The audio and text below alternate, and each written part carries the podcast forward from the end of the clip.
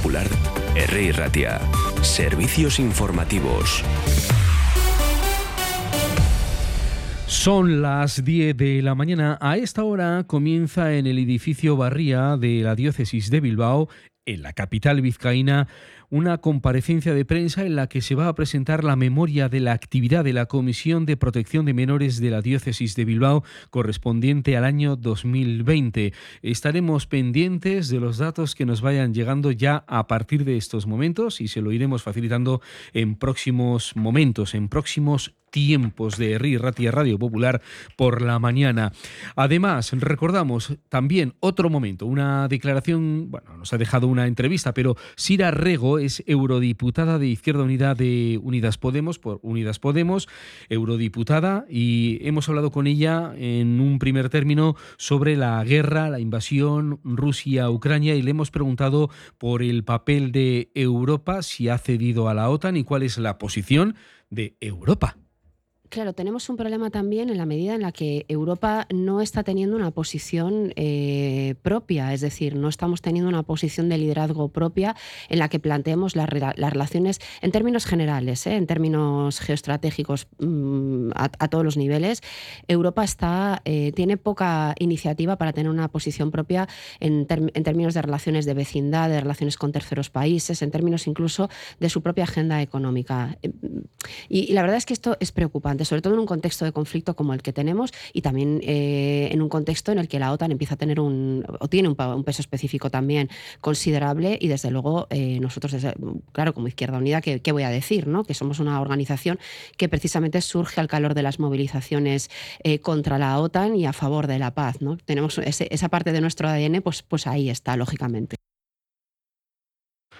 Además, más de 100 empresas y entidades buscan talento en la edición número 18 del Foro de Empleo y Emprendimiento de Deusto que ha comenzado a primera hora de esta mañana, una cita que se abre con el encuentro Escenarios para el Empleo Joven Universitario de Euskadi, que protagonizan el viceconsejero Alfonso Gurpegui, la diputada foral Teresa La Espada y el alcalde Juan Mari Aburto. El año pasado el foro ofreció 300 ofertas de trabajo y en esta ocasión se celebra así en formato virtual, pero también presencial.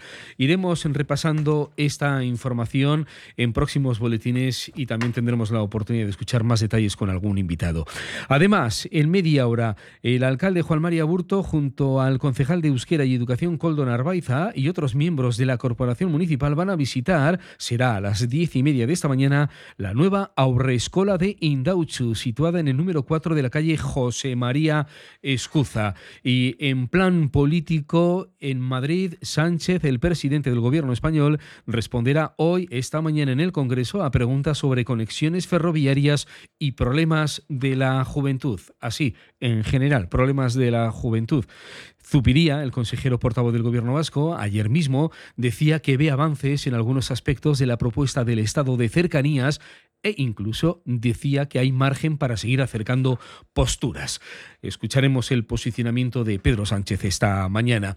Además, les contamos que el Ayuntamiento de Bilbao abre hoy 22 de febrero y hasta el lunes 27 de febrero el plazo de inscripción para los programas de ocio educativo infantil para niños de entre 3 a 11 años, nacidos y nacidas entre 2011 y 2019, y la solicitud puede realizarse en bilbao.eus es una información de ponerse en comunicación con el consistorio si es que creen oportuno participar de estos programas de ocio educativo Guneberry y Kideberry.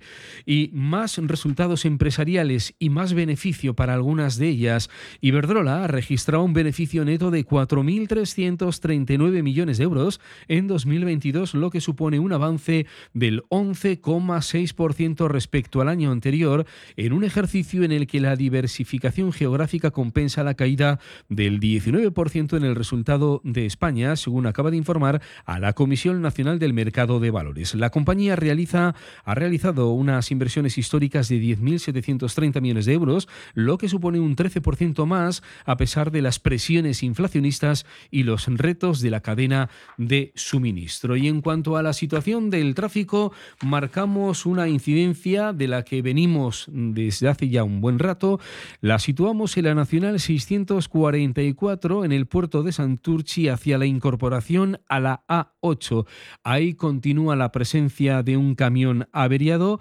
Eso ha provocado algunas retenciones en la zona. Ahora es un poco menos, pero presten especial atención, por tanto, a ese punto kilométrico. Nacional 644 en el puerto de Santurchi en dirección incorporación a la A 8. En el resto tenemos tráfico fluido en una jornada en la que hay presencia de lluvia y con una temperatura de 11 grados y medio en el exterior de nuestros estudios. A las 11 les contamos más noticias en Erri Ratia, Radio Popular.